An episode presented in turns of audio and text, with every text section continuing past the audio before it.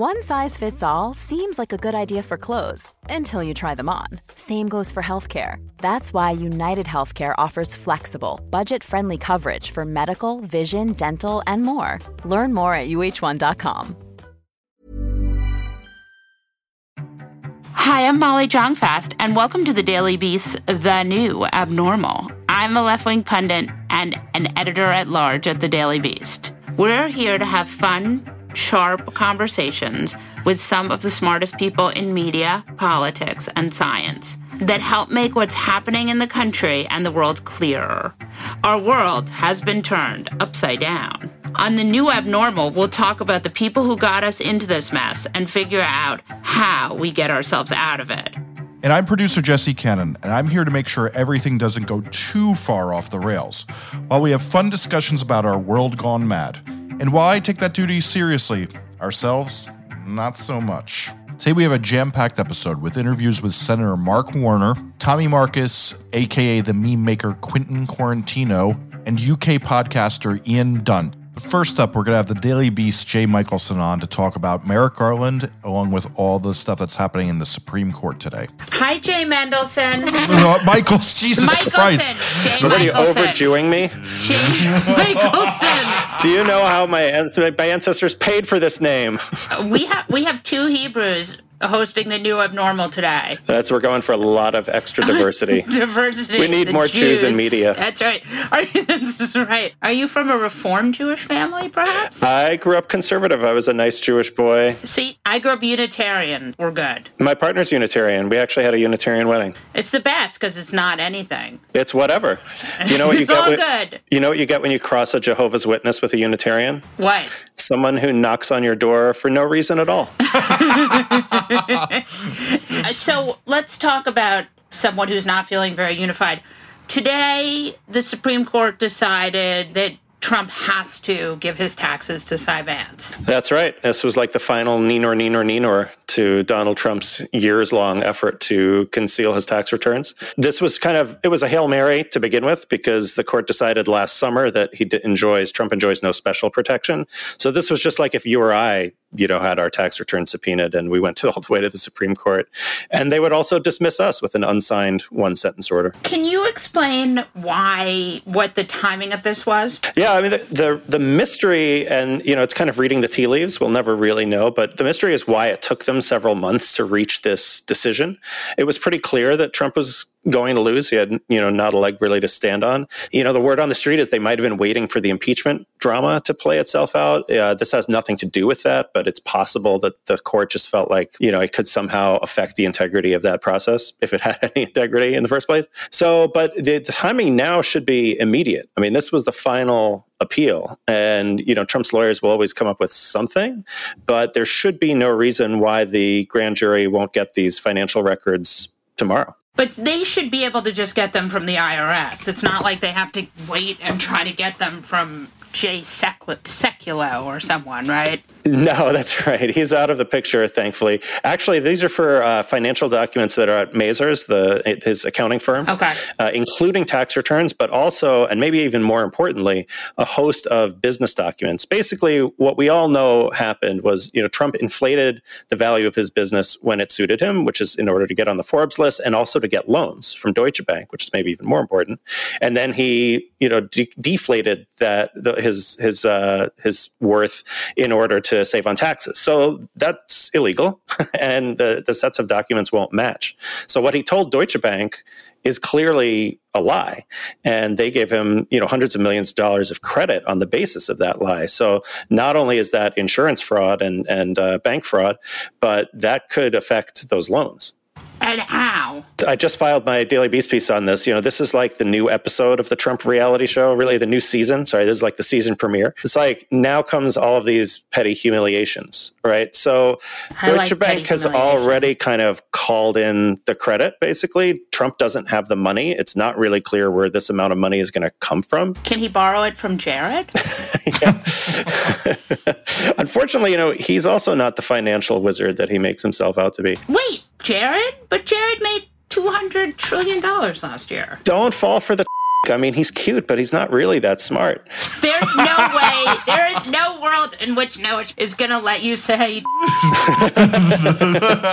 uh, my whole pitch for this gig is that I'm the sassy gay friend. Like that's what I have to offer in this interaction. Okay. I, I, I, I, have a feeling, just like uh, the last time when you were our first guest that we had to beep, that there's there's some coming here. Wait, so tell me why Jared isn't as rich as he tells us he is. So he does hold a lot of property, but the key with all of these kind of real estate companies, and Kushner is just is one of these, is basically leverage. I mean, you never really you never want to own more, you know, just cut property outright because you could be using that property to borrow money for more property. So all of the major real estate companies, you know, Durst related, all of them are leveraged out, right. which means they've already basically used all of these buildings as collateral. So Kushner's no different. I don't, I don't know where, you know, Jared Kushner could come up with $600 million just from his back pocket, maybe by selling some of those assets. Right. But again, they're not really meant to be sold because imagine if you had, you know, a million dollar mortgage on your million dollar house, you wouldn't come out with a lot of cash. Right, that makes sense. So now they get the taxes, Cy Vance gets them, and then he can put Donald Trump in jail forever and ever? Dream on. No? Not quite. Uh, first of all, just to like, you know, temper expectations even more, we may will probably never see these documents. Wait. Uh, really? Because they're going what? You don't think they're going to leak? Well, they might leak, but grand juries, you know, it's not like the Trump White House. It's not just like constantly leaking all the time to Swan and whoever you know Swan is working with. Maybe Swan can get the documents. Yeah, we've got to get Swan. No, I mean, grand jury, you know, documents are meant to be sealed. They're meant to be totally secret. You know, there are some cases where they do leak out at some point. Cy Vance is not like the kind of you know lawyer who just like leaks stuff through someone i'd be surprised if we actually do see most of this. And remember from the tax returns point of view we already got what the times had last fall. So you know it is possible that some of this may leak out but we shouldn't think like it's not going to be another you know, Times special section with all of these documents in it. Will he go to jail for like the rest of his life? Probably no. Is it possible that this would lead to criminal charges that would carry jail time? I would say that's pretty likely. Uh, and we could have a grand jury indictment fairly soon. Wait, so he could go to jail?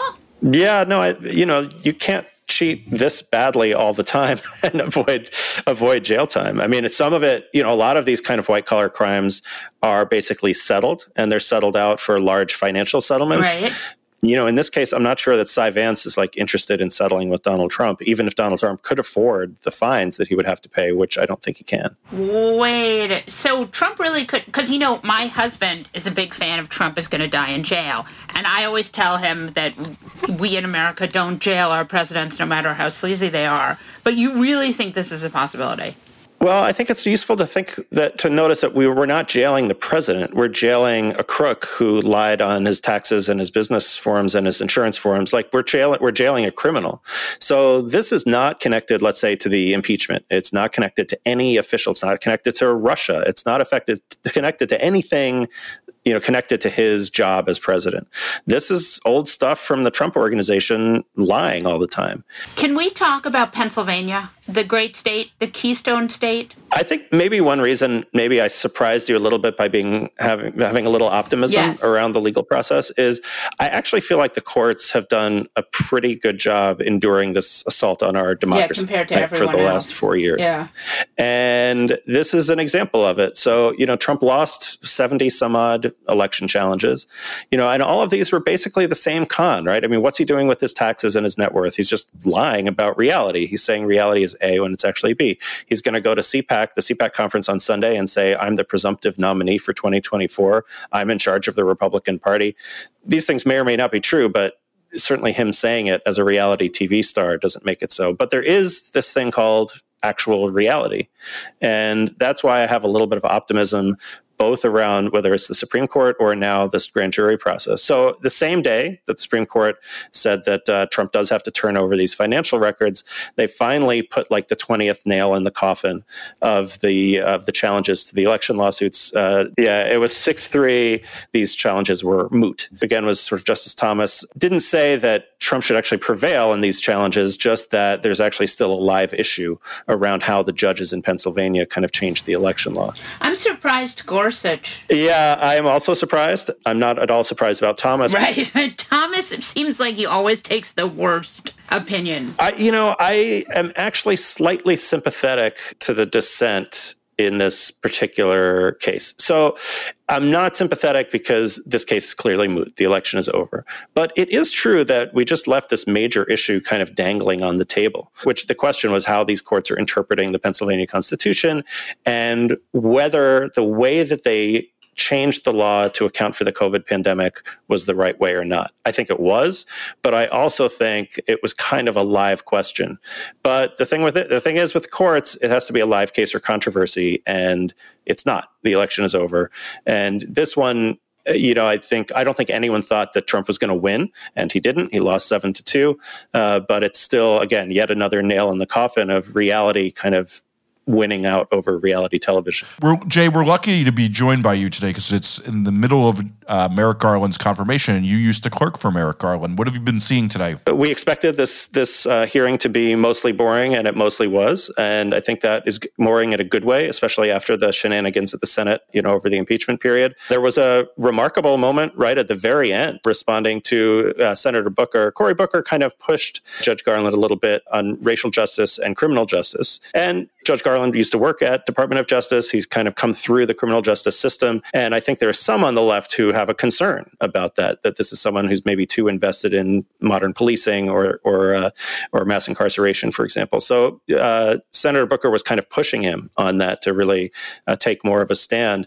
And Judge Garland actually visibly his voice was shaking and and he told his own personal story about how his grandparents fleeing Nazi persecution came here and found a home here and this country welcomed them in and it was Judge Garland said his own personal sense of responsibility hoping to do the best job he could to honor that and to pay that back and I think you know as speaking as a as a rabbi here for a moment, uh, which is one of the other hats that I wear. You know, we've seen so much bad American Judaism lately where it's just turned into like waving the flag, whether it's the Israeli flag or whatever, and taking these kind of very hardcore, nationalistic Trumpy kind of points of view, it was so refreshing to kind of see a public figure articulate the American Judaism that I actually love, uh, which is that understanding the Jewish experience of marginalization, making us hopefully more sensitive uh, toward other forms of oppression, including around racial justice. And it was just one of these really, you know, for me, a moving yeah. moment. And I did, I had worked for for Judge Garland. He definitely showed more emotion in that two minutes than during the year that I clerked for him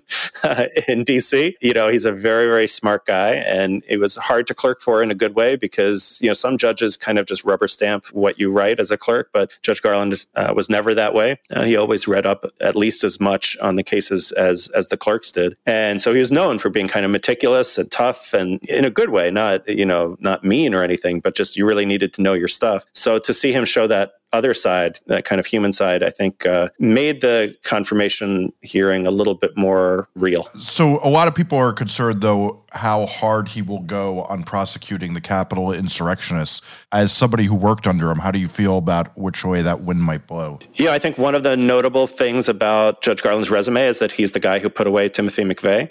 He led that investigation. So, this is familiar territory for him. Um, I did watch the, the hearing this morning. Uh, he was asked about that. That was the first question he was asked about about, and, and many senators asked him about that. There were some Republican opportunists to say, well, what about Antifa? And don't forget them too. And yeah, it was six three. And what about Chuck Grassley? do you want do you want me to go to that now or talk about the? I mean, from the sublime to the ridiculous. I mean, he literally said, in, ca- in, case people are not aware of this little trivial moment, he literally said, with Judge Garland sitting right there, yes, it's true. I never gave you a hearing, but at least I didn't go through your high school yearbook and make your wife leave your committee hearing in tears. Right. Referring to Democrats investigating a rape yeah. allegation from Brett Kavanaugh. It's like they were just doing going through the yearbook just for the hell of it. Like there wasn't a rape allegation that they were, it was this moment of supreme ridiculousness. And I, I, at first, I was kind of impressed that Grassley even owned up to like it's true that I ruined your entire career and took away the, your dream job that you completely deserved and did so on a hypocritical like that's true but then to turn it around and like say that what Democrats did with Kavanaugh was worse was just appallingly hilarious. He's kind of amazing. I don't I don't know what's happened with Grassley but my favorite Grassley is Grassley fighting with the History Channel on Twitter. That's when he's at his best. I want more of that. Wait, I haven't I haven't followed that at all. Uh, see, my personal favorite is when he hits animals with his car and tweets about it. yeah, that too. yes, well, there's also that. Well, he just, I feel like a lot of these guys are the Republican, the sort of white old men Republican senators are like trying out various ways of being odious.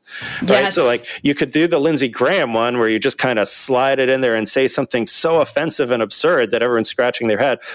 yes, I liked it when he was like, "Why haven't you been to the border, Merrick Garland?"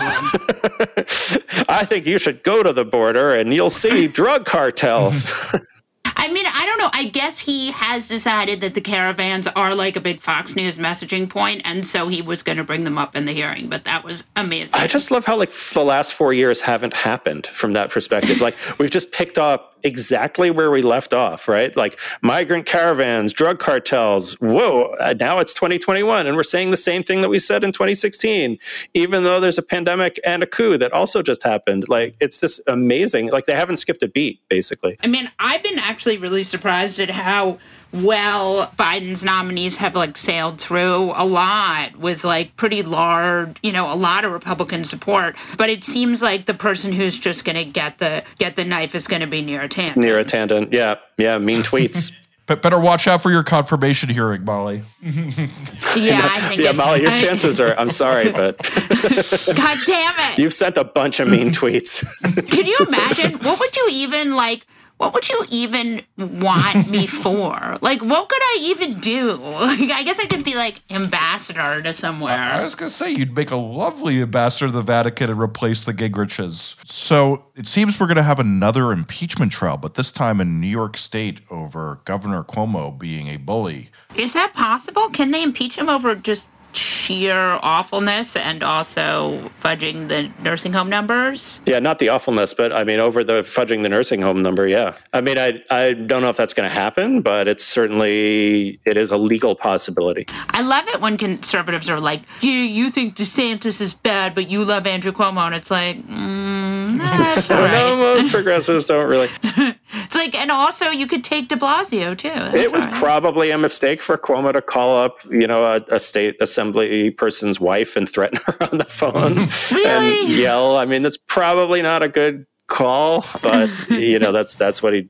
that's what he did, and it is kind of the style. Yeah, it's a weird. It'll be an interesting moment if the sort of COVID denial wing of the Republican Party, you know, makes common cause with the progressive wing of the Democrat Party to get rid of the person who they dislike for very different reasons.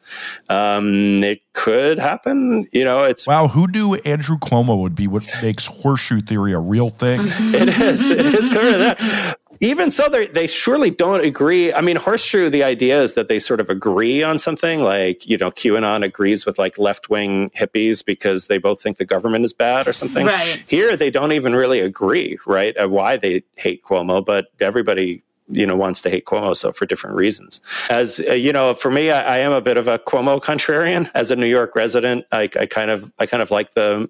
I don't know if it's is it like racist to analyze to analogize him to Mussolini because they're both Italian. Let's just say he has a certain authoritarian I feel streak. like Mussolini is not should not be held up as good government. yeah. I'm gonna enough. go out on a but I'm getting here. the vaccine on time, so like I feel Right. like the mm-hmm. trains are running on time. No, I think I think a lot of what's happening is is sort of there's a lot of Monday morning quarterbacking, but Right. now this is a real thing. I mean, this you know if they lied about the nursing home deaths and concealed that they lied about the nursing home deaths, right? So it's like a cover up of a cover up. Yeah, that's that's not pretty. Ian Dunt is a British author, political journalist, as well as the host of the Remainiacs podcast.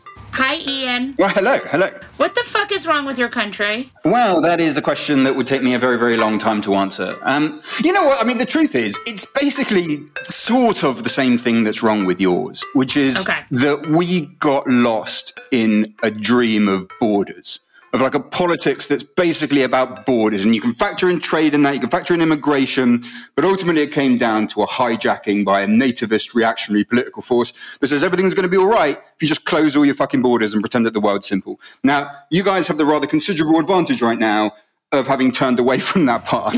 So what you should do is look at us. We were like we were like someone you used to date that is still taking heroin. Like you know, and you're like, I'm so fucking glad I left that shit behind because that's where we are right now. I keep reading all of these reports about your coronavirus stuff. What is going on? Like, why can't you get it under control? Like we did in Florida. Just kidding. But just... yeah, because such a wonderful example you guys have set. We've only killed half a million people, whereas you people. okay, I think that this comes down to a couple of things. I mean, the, the most important one is we have spent the last five years, basically since the Brexit vote, denigrating expertise. Basically right. saying experts don't matter. They have nothing to contribute. What really matters is this thing, the will of the people, which is basically whatever the person in charge happens to think it or whatever's useful for them to say on that particular day. Now, once you do that, you create a political culture where when you have scientific advisors saying you need to lock down right now, or else because of exponential growth, we're going to see more deaths, you have political leaders that ignore them. Now, Boris Johnson, the Prime Minister, has not been as ignorant on COVID as he was right. on Brexit. But what he right. has done is allow himself to get kind of triangulated between public health guys on the one hand and the ones that want to ignore all the evidence on the other. And what that means is for each moment, each of the three lockdowns, every other piece of uh, public health policy, he implements it between two to six weeks too late. And those Ow. weeks are the crucial fucking weeks where the virus yeah. just explodes in the population. And that's why we are where we are right now. Yeah, that was what I was wondering because you see a lot of reporting that you guys have a lockdown going. Oh yeah, man, we've been locked down. I mean, I, I haven't seen another human being apart from the woman that serves me at the supermarket for months now. you know, oh, and, and, the missus, obviously, but the missus and I can barely even see each other at this stage. We're, we're like wolves to one another. Yeah, it is. It is amazing being married to someone during lockdown. It is. Now, where are you guys with it? They started vaccinating everyone in England, right? But they're not. They don't have enough for two shots. Well, yeah, they made a punt on that, which okay. at the moment seems like the right punt, which is that you'd be better off giving the first shot to more people than giving two shots to a smaller group of people. Now, when they made that call, the scientists that I was speaking to were pretty divided on which way they would go on that. And it looks at the moment like they probably made the right call. Now, of all the things that there are to criticize the government for, the vaccine rollout so far isn't one of them. I think a lot of that comes down to the NHS as a highly centralized health system right. is actually very good at exactly this kind of thing. So the rollout of the vaccines at the moment is working very, very well. That is the only, and I mean it literally, it is the only area of policy that these guys have not fucked up. But thank God, thank God they haven't. But you have this more contagious variant. Yeah, well, we do. I mean, we're also getting sort of others coming, you know, a South African variant, which right. potentially really quite concerning because it, it, may not respond and the vaccines may not respond to it in the same way. Um, I mean, I think I caught I mean, I, I, got COVID. Me and the missus both got COVID last month, and we oh, presume wow. because most of the country at that stage was getting the more contagious variant, Jesus. that it was that much more contagious. Um, it has the massive plus point of it very rarely takes away people's sense of taste or smell. Oh, like you know what? I didn't even care about. You know, it was one of those things you heard about that I didn't really think about very much until I got COVID, and then when you do get COVID, you think, well, I can't go out. I can't see my friends or my family. I can't go to a pub or restaurant. The one thing I have is evening meals with wine. And the idea of losing even that pleasure just felt like, like, like God was being particularly vindictive. So I was very glad to keep it when the COVID started, and then we'll talk about Brexit, but I just, you know, I'm like a very neurotic Jew. So I'm obsessed. I mean, I am. I'm not like, I'm a very neurotic Jew. Jesse knows this about me. And so I'm obsessed with this idea. I have a friend who's very who lives in the UK, and she was telling me that her mother is very fancy and has this doctor, and the doctor sent them a letter that said, if you're over a certain age, no one will treat you in the hospital. You shouldn't even bother going. And if you're, you know, it was like over 65 and you have a pre existing condition, you're not going to get treatment. And, you know, there was a whole sort of uh, a menu of like how you could get not get treatment in the hospital. Is that still true there? No, that's not true. And um, one of the things that they really found was it, we're getting a proper backlog right now of non COVID related health problems that haven't been dealt with. Right. So we don't know. I mean, the, the, real the real death toll of this thing, we're not going to know for years, right? It's about how many people that didn't go get, you know, they, they felt something in their lungs and haven't gone to go get it checked. How many people aren't getting treated for diabetes or for heart conditions right now? Right. That's the, the real long tail death toll of this thing. And they, from the first lockdown to, to the second, that was much, much improved. Lots of messages from the NHS saying, if you've got symptoms of something non COVID related, do go into hospital. Don't be put yeah. off, blah, blah, blah. So, no, they, they've been much better on that the second time round. Okay. So now let's talk about Brexit. I was talking to my husband this morning, who can be quite annoying, but is very smart, and he was saying that he thought that it's almost like Britain had put sanctions on itself. Yeah, that's a very good. I might steal that. it's yours, baby. Yeah, thank you. Now I'm taking that. I'm taking that. That's basically true. Can, can I like, like let me explain how it's true, but just by talking like really briefly about how the EU started or what it yes, is, right? Please. So like you get to the end of the Second World War, and basically Europeans are just looking at each other like, I mean, we've done this twice now, and we keep on like nearly destroying the world. So we need Right. to come up with a system for not doing this again. And the system that they came up with was like exactly the opposite of what they did after the First World War. First World War, end of it, France, other countries just basically stripped Germany for parts, including its Yeah. coal industry, its steel industry. When you get to the end of the Second World War, what they say is, we're not going to strip it for parts. What we're going to do is we're going to meld coal and steel industries together across the continent. And that's like an old liberal ideal that you see, for instance, in Paine's writing during the American Revolution, that trade is the defense against war. If you can get countries to trade with one another, they're much less likely to go to war. And that goes doubly the case if you can just meld your economies together. The way the Europeans have done this is by two things. One of them is the customs union, which takes tariffs, which are sort of taxes on goods when they go over borders, and harmonizes them on the outside and eradicates them on the inside. So if you're the US, you send a banana to Italy, it's 10%. You send it to France, it's 10%. It's 10% wherever you go. But between France and Italy, they pay 0% on anything. There's no checks on any of those goods. Everything moves as if it was one country. The second part is the single market. The single market is basically the most sophisticated act of cooperation between nation states in the history of man. It is regulating in a way for each country so that it doesn't have to keep on checking goods coming into its territories. It's essentially saying if we do this kind of safety check for electrical equipment in cars in Germany, we'll have the same rule in France.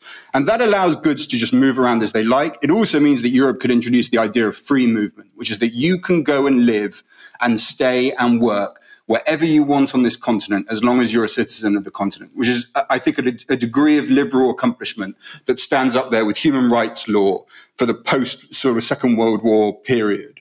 Now, Britain's decision was fuck that, don't want any, anything else to do with this thing, so we're just going to pull out. Basically, because it got upset that there were so many Polish plumbers coming over. I mean, really, at the heart of it was just like, well, it turns out we don't like Polish plumbers. Fuck knows what Polish plumbers have ever done to the Brits, but they've decided to detonate Right. their own economy to keep them out.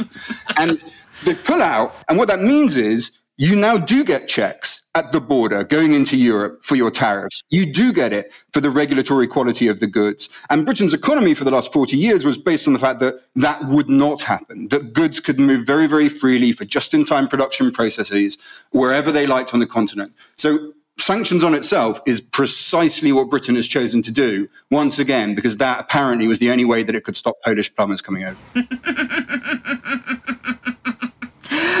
And there's no way out of this now, right? I'm of the belief that in about 15 years, if we're smart about it, if liberals and internationalists Remainers are smart about what they do, we can get back in. You will never talk to anyone sensible who's going to give you a shorter time scale than 15 years. That, that's where we are right. This is it, right? I used to sit with, during the last five years, with like American journalists when they're in London, and you'd sit and you'd, you'd basically drown your sorrows together. You know, they'd talk about Trump and I'd talk about mm. Brexit, and we're like, look, how have we fucked ourselves like there's a blah, blah, blah.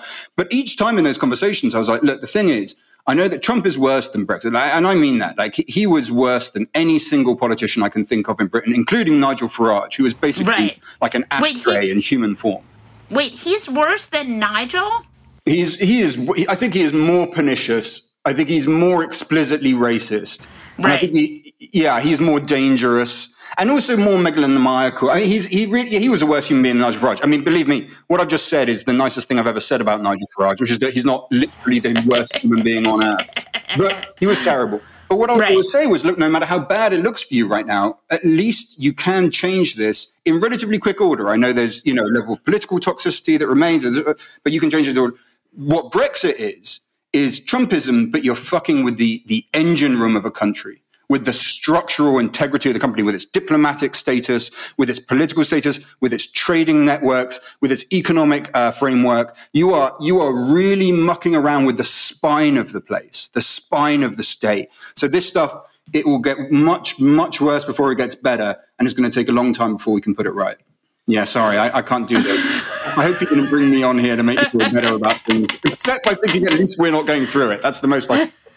I mean, what does the UK think of us? It's a really complicated question. I feel like I spent a lot of time in the UK when I was young, and they always thought we were just sort of dumb. No, no, no, no, no, no. There's no. That's that's that's just half of it. Right. Remember, this is Britain's attitude towards everyone is a mixture of arrogance and insecurity. You know, we're like that guy you knew in high school. You know what I mean? Like he was just he acted really arrogant, but in fact he was just deeply, tragically insecure and didn't know how to talk to women. It's like that's basically Britain's national personality. Fuck me. I hope no one in this country hears the shit I'm saying right now.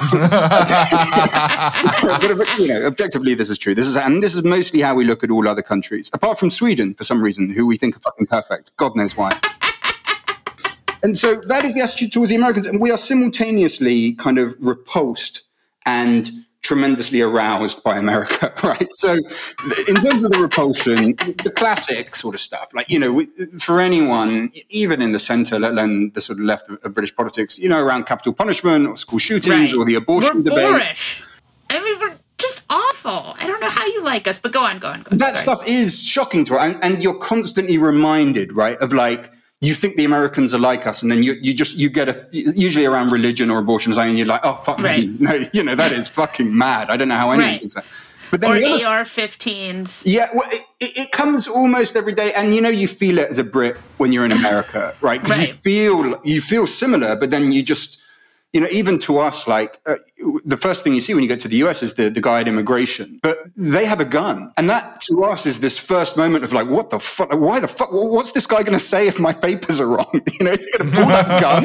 like, why would he have a gun? It's just this insane thing to us. The flip side is, you know, we're fucking fascinated even now. It, well, in fact, people were arguably more fascinated than ever by, by Trump, but they were as well by, by Obama and th- they have mostly watched the West Wing. You know, so they, they still have within them that kind of idealism that America has about itself is also part and parcel of how other countries think about America. So all of that stuff is wrapped up inside of itself. It's definitely not just that the Brits think the Americans are dumb. They do often think that, but then also they kind of want to be them.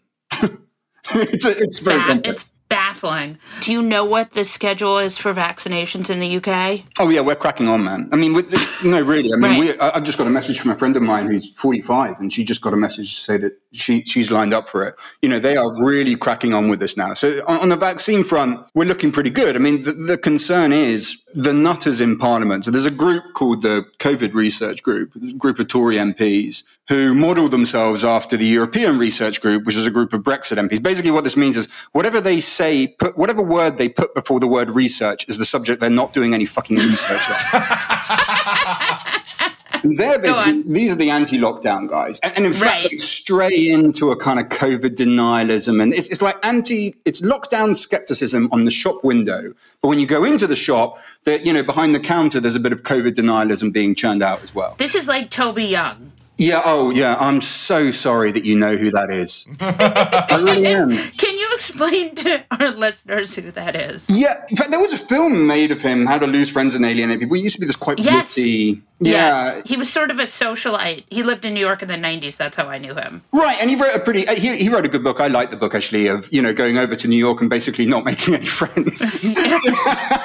it's true. And alienating lots of people. Yeah. Well, exactly. Yeah. yeah. yeah. Which is probably the experience of more people than they care to admit. You know, he, has been pro Brexit. I mean, I, I haven't agreed with him for a very long time. What I wasn't expecting was the degree of deterioration that we saw over COVID of, you know, trying to harness this this constant attempt to undermine any kind of public health strategy, which is just obje- I mean, as a journalist, first and foremost, it is objectively false. Like the information that you're putting out is objectively false. Um, but also, it is frankly catastrophically fucking immoral. And yet there is a really, there's a fucking industry of this stuff. And it's not just columnists. Today, the Daily Mail, very widely read, very well read in government, uh, right wing tabloid, was putting out this thing saying, look, you've got to open up now. You know, we've got a vaccine, so why don't we open up? And this is just punishing you fucking stupid. Because the truth is, Britain does another two months of lockdown. Probably, but you know, you could open up the schools, but keep the rest of the lockdown in place. We can, we can have the rest of the year, and we'll, we'll be largely free. But if we end this thing now, when the cases are going down, but the R rate is still not below one, that is not what is going to happen. So you just look at it and you're like, it's almost like the, the, COVID research group basically saying, you know what, if we're really quick about it, we can fit in just a fourth wave of COVID before the whole pandemic is over. and that seems to be their fucking policy. Is so horrible. It is interesting that you guys are worse off than we are, because I always thought we'd ultimately be worse off than you were. so, congratulations. Thank you very much. That's a very cheering thought for me to, to take I mean, me. I do. You know, I always think like the people I know who are British are very, very smart and they're very educated and they're they're very cultured and they and but man, you guys really shut the pooch. Well, remember we decided we didn't want to be that. So you know, expertise and doing things properly and all of that all that all went out the window. Like you can't. You know, the weird thing is talking about the COVID response without talking about the Brexit response is really fucking difficult because it's all part right. of the same cultural shift in Britain towards this kind of populist idea. I mean this was, you know, I remember a few years ago, I would laugh at the notion that someone like Boris Johnson would ever become prime minister. It's like, come on, man, this is a serious country. You know, we're not a fucking clown car. We're not going to put like a guy like this. Can't, he can't even dress himself. Literally doesn't know how many children he has. We're not going to fucking put him in charge. And doesn't he know but won't say? Well, yeah, but there's two theories, right? One of them is he knows and won't say, and the other one is he just doesn't even fucking know. I mean, that is an amazing thing that you have a prime minister that cannot answer the question or will not answer the question, how many children do you have? Yeah, you know what? The, the only good thing that might come out of Boris Johnson's administration is that because the right love him, right? So the, the right would just Still? put up with whatever the fuck he does. And because of that, what we've got is the sort of philanderer, but he's someone with a girlfriend. He, he's not married to the woman that right. he's with. They've had a child now. So actually, hopefully, if one good thing can come out of this, it's that that kind of tedious, old fashioned, moralistic bullshit about you expect them to be married, you know, you expect this 2.4 conservative sort of family nuclear unit actually might have dissipated and we've become a little bit more French. Hopefully not to the full extent of, you know, everyone has to fuck everyone all the time. But, you know, at least some of the time, there's just a more relaxed attitude towards it. This is like how I always said I wanted an atheist president in America, that I got Donald mm. Trump. Oh God, yeah. No, haven't you heard the, the Bible was his what was his, his second favorite book after his yeah, yeah, yeah, yeah.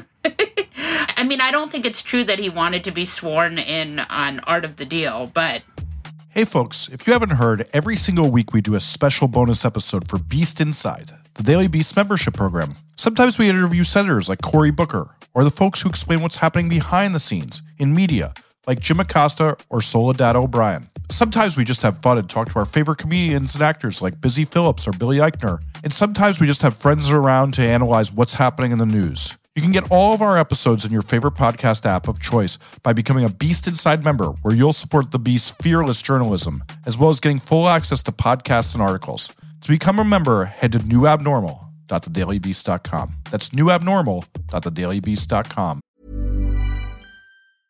A lot can happen in three years, like a chatbot may be your new best friend. But what won't change? Needing health insurance. United Healthcare Tri Term Medical Plans, underwritten by Golden Rule Insurance Company, offer flexible, budget friendly coverage that lasts nearly three years in some states. Learn more at uh1.com. Hey, it's Ryan Reynolds, and I'm here with Keith, co star of my upcoming film, If, only in theaters, May 17th. Do you want to tell people the big news?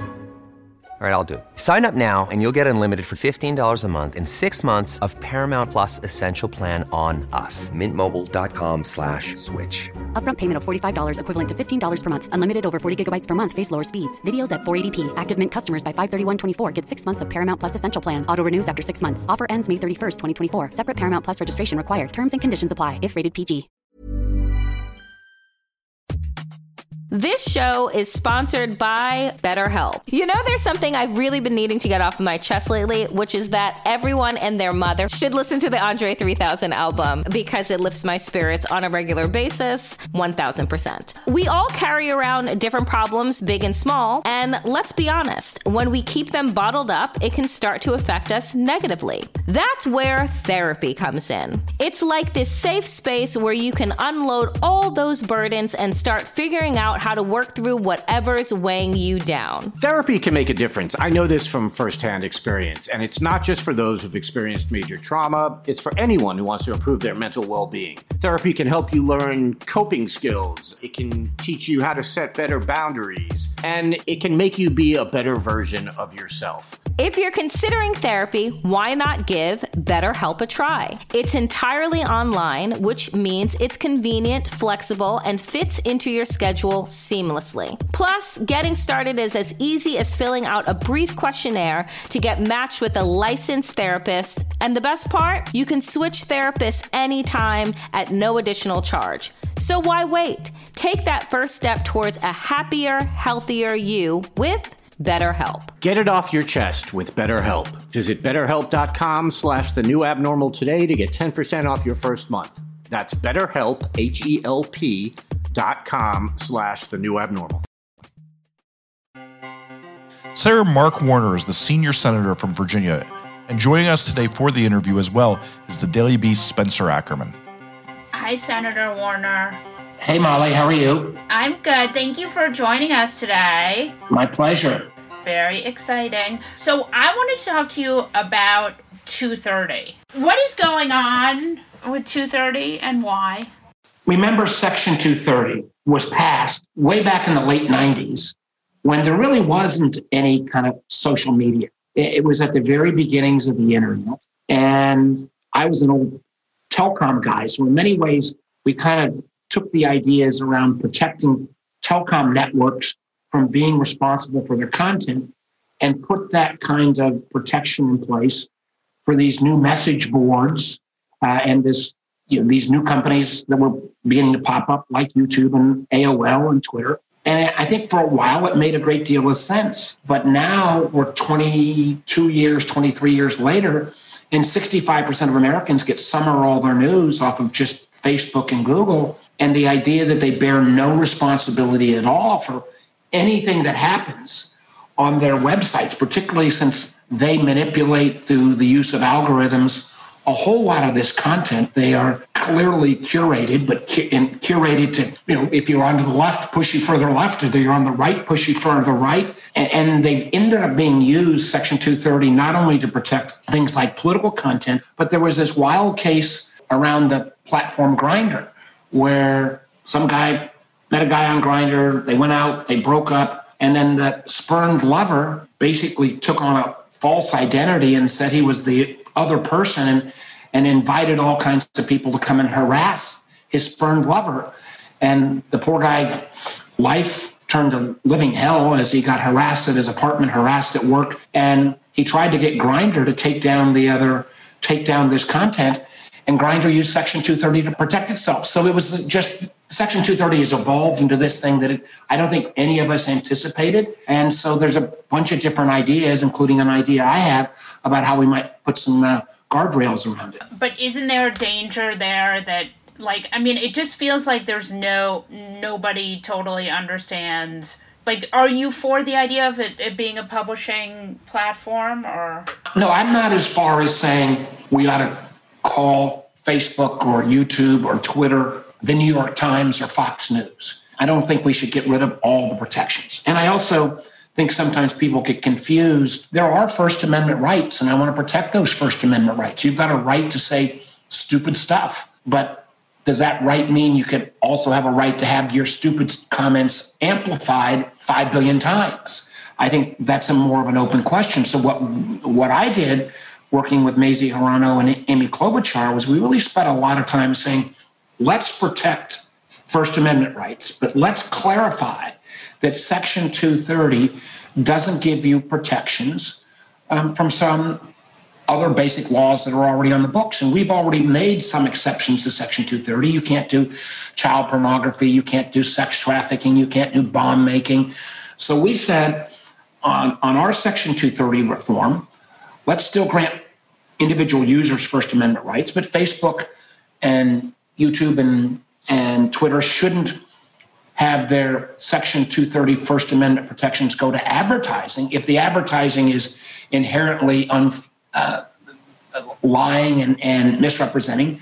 You shouldn't be able to hide behind Section 230, number one. We said we, you shouldn't, Section 230 protections shouldn't take away the ability to enforce civil rights laws. So if you're promoting discriminatory behavior, that ought to be able to still be enforced through existing civil rights laws. You should be able to get injunctive relief if you can prove to such a higher standard that going back, for example, of the Grindr case, that's somebody is personally harassing you on these platforms and you can get a court order to prohibit that harassment, that shouldn't be protected by Section 230. And we've also said that if you are, and this goes more to kind of the tort act, if you are can prove in a court again that you're causing bodily harm to an individual the way in Burma, the government was using Facebook to incite violence against, violence against the Rohingya, um, you ought to be able to have that law enforced.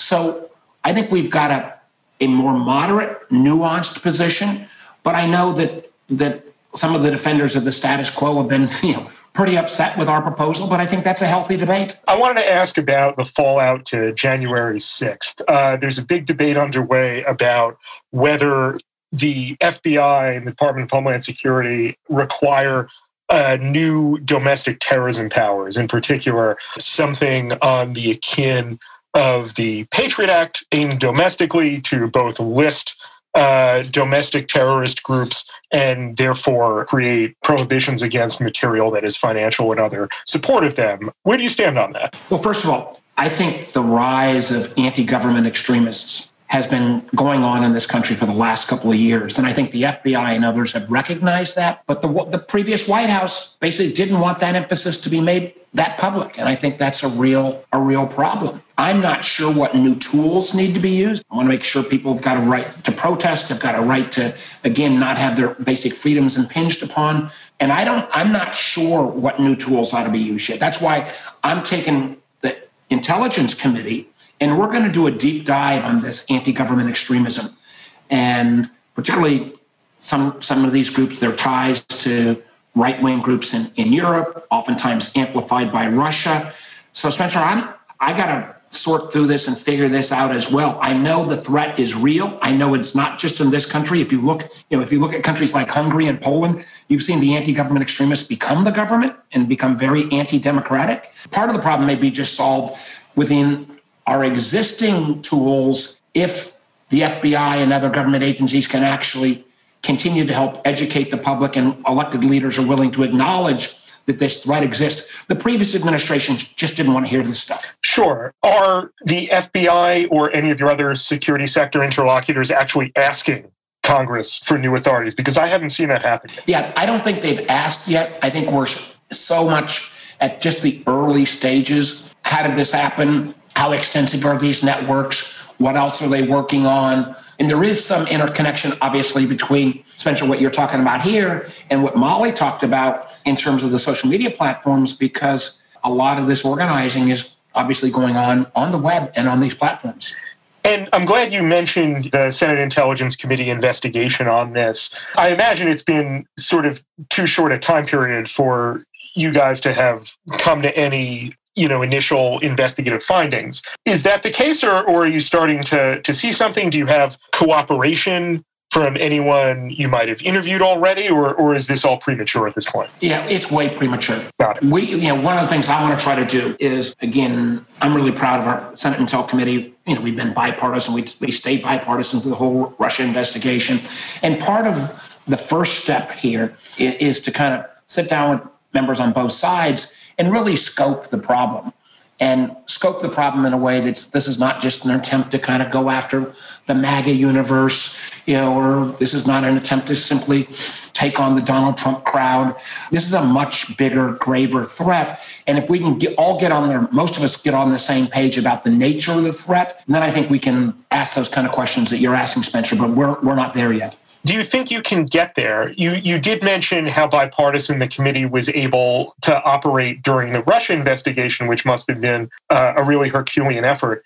But this seems something you know more incendiary, given that this was you know an insurrection by the president's supporters, cheered on by some of your colleagues. Do you think you can actually keep this as a bipartisan investigation? And are you worried that in keeping it as a bipartisan investigation, you jeopardize the scope of what you're trying to find out? Well, I'm going to do my damnedest because I, I really think the seal of approval we can put on something that it's bipartisan. I think, you know, we've claimed at times that we're the last functioning bipartisan committee on the Hill, and that's a low bar to get over. So it's, you know, I, I don't want to lose that moniker.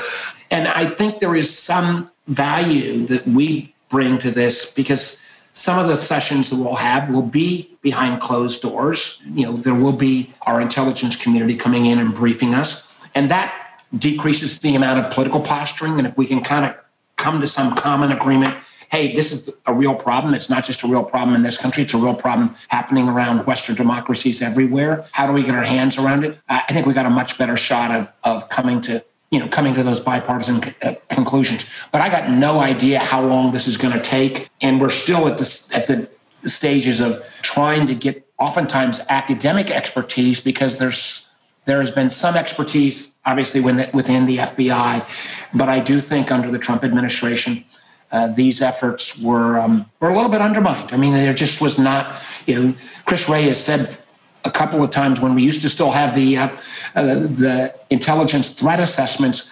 Uh, he raised this point uh, about anti-government extremists, but that last White House didn't want to hear those stories. Have you seen stuff that we, the public, haven't seen that you feel should be released?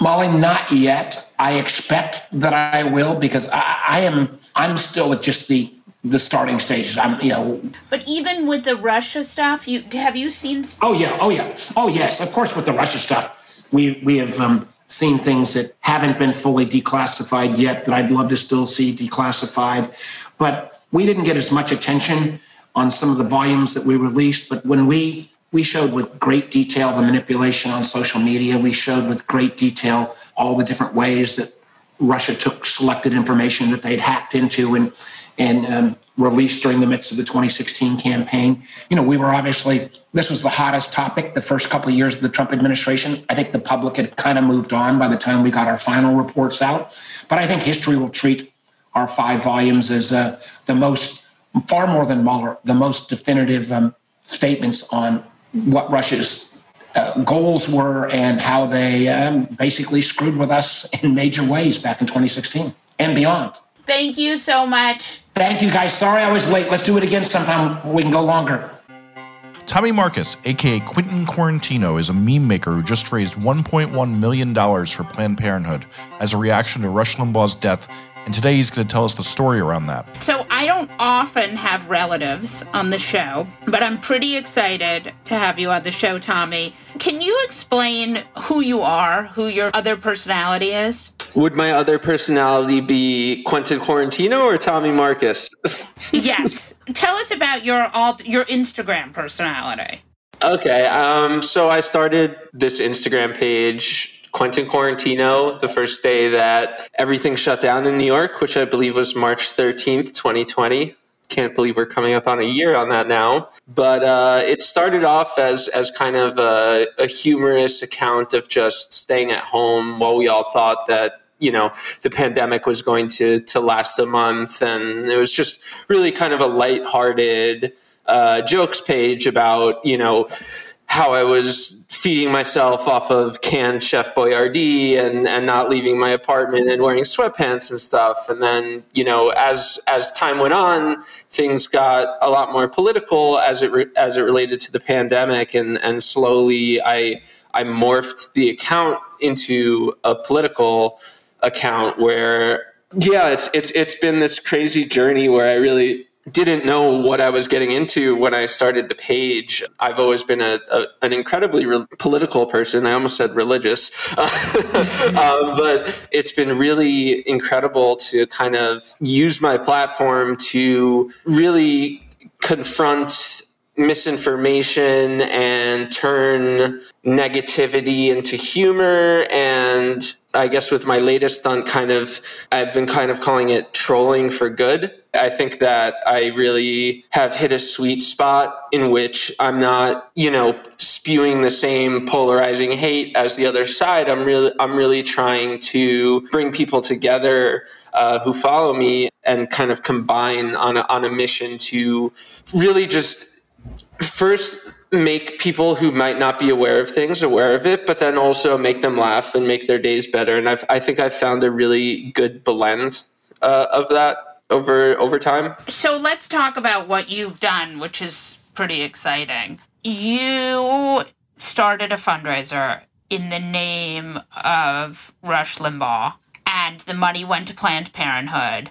And you raised a million dollars. Yeah, as as uh, as of the time that we're speaking, it's at I, I believe one point one seven million dollars from forty five thousand wow. donors, and um, I'm still trying to process everything that's happened uh, because I, I set off with a, a ten thousand dollar goal, and the whole fundraising aspect on Instagram is a brand new feature that I had just noticed. The original joke was just that I had donated hundred dollars to Planned Parenthood on their website. And when I was going to post it on Instagram, I saw this brand new feature called fundraising on, on posts. And I was like, all right, why not? Let's let's add a fundraiser for Planned Parenthood, set a ten thousand dollar goal. It would be so funny if I was able to somehow raise ten thousand dollars for Planned Parenthood in spite of Rush Limbaugh. And you know, 10 minutes in, it was at $1,500. And I was starting to realize, like, whoa, this might have potential for a lot more than $10,000. And now we're sitting here talking and it's over $1.1 million and, and still going. It's really been crazy. I, I, I the, the amount of money and and I guess the the actual impact that this money is going to have is still something that I'm I guess trying to wrap my brain around because it's just such an insane thing to think about that what started off as as kind of a a joke has turned into such a a positive and and almost unifying thing based on the messages that I've received from followers really heartfelt messages about how this fundraiser has really kind of boosted their past week and, and that it's been what they've been looking forward to and constantly checking the numbers and all of this stuff. And it's just it's it, it's really just unbelievable to me. Everything has happened so fast. We hit a million dollars in three days.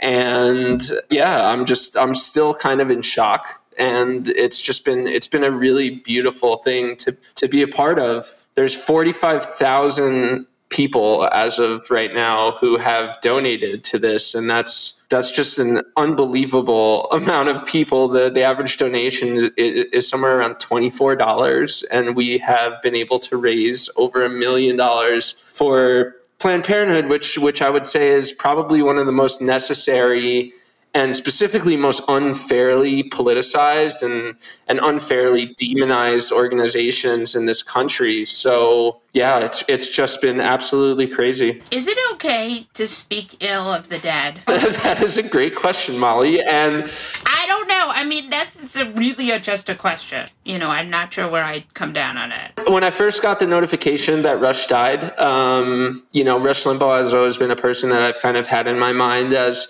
as one of, I guess, the worst people in America. Um, yeah. He's just yeah. spent three decades really in my fair. mind, I think he's really in my mind kind of brainwashed an entire generation and really spent decades spewing hatred out onto the airwaves, whether it be anti-feminist, where he refers to feminists as feminazis, or or yeah. his his making fun of deceased AIDS victims, and then his and and and people of color and and there's really just no marginalized community that you could pick that Rush Limbaugh didn't spend a significant amount of his time insulting, degrading, and brainwashing people about. Against, yeah. No, I agree. So to answer your question, you know, it kind of started off as me joking about a, a, dead man absolutely. Yeah. You know some people were saying like i usually love your stuff but this is a little far. He just died. Think of his family etc but you know when you have such a public figure who in my mind really kind of is one of the main catalysts for trump's america i, oh, yeah. I, I really i really no think that I really think that he has had such a such a major role in in building up America into what it became in 2016 when Donald Trump was yeah. elected. That I didn't feel bad at all, kind of making fun of the fact that he had died. And and, and with the fundraiser, I was kind of able to turn the hatred and the you know the kind of objectively negative thing of laughing at someone who just died into something that was actually productive and and something I guess I would say intensely good, you know? Yeah, no, I agree. I mean, you know, it is the question that we all must ask all the time. You know, I don't have an uh, opinion of it, but I definitely think that there are few people have really been as horrible and bad for the world as Rush Limbaugh, which of course is why Trump celebrates him. yeah, exactly. Hi, Jesse Cannon. Hi, Molly. So today we have a extra special themed edition of Fuck That Guy. Woof. yes, exactly. so if people do not follow you on Instagram, they may still know that you have the most adorable rescue puppy, Leonidas, and they definitely do not know that I have a rescue pup, Violet, that I'm an uncle to that is the light of my life. Yes, Jesse and I are committed dog owners, and uh, I actually have three dogs Spartacus, Cerberus, and rescue puppy Leonidas. But, you know, the most disgusting thing always with these Trump people is that nothing is out of bounds in the culture war. And somehow Newsmax's Greg Kelly found a way to insult Joe Biden's totally cute rescue pup. Right. That's right. Joe Biden has one rescue dog, one breeder dog, and they're both German Shepherds. And uh, Greg Kelly, you may know him as sort of, he's like a kind of Sean Hannity wannabe on News, Newsmax. He's Sean Hannity without the hair. He had deemed this rescue dog not rescue enough because he was from a non kill shelter and you know, only dogs from kill shelters count as rescue dogs. That's not true. That's completely nuts. And that he was also um, not that cute, and well, he had a lot of not, complaints not, not about about, that not dog. up to the standards of the Of White House, apparently. dogs. I mean, I would note that the last president did not have a dog. Yes. And what I would also note is that dog is adorable. Every time I see it, it puts a smile on my face. Yes, it's a very adorable dog, and also it's a fucking dog. Yes, it, it, that, that is the real thing. Is that you know I, it'd be really nice to ha- have there be some boundaries, but we also want to take this to another place, which is fuck you, Ted Cruz, for leaving Snowflake all alone while you went to Cancun. Well, we don't know what happened with Ted Cruz because we don't know because that security guard said he was taking care of Snowflake, the tiny white poodle who was photographed standing in front of the open door in the Cruz house. Uh, not open, but in front of a sort of glass paned door in the Cruz household. In, in that case, can I just then maybe I'll, I'll rephrase my fuck that guy for Ted Cruz, right? This what I'll say is fuck you for naming it Snowflake because you know all day he's asking Snowflake if it's triggered that he's not giving it treats and things like that. So just fuck him for that. On that note, we'll wrap this episode of The New Abnormal from the Daily Beast. In future episodes, we'll be talking to smart folks from the Daily Beast and beyond from media, culture, politics, and science who will help us understand what's happening to our country and the world. We hope you'll subscribe to us on your favorite podcast app and share the show on social media. Thanks so much for listening, and we'll see you again on the next episode.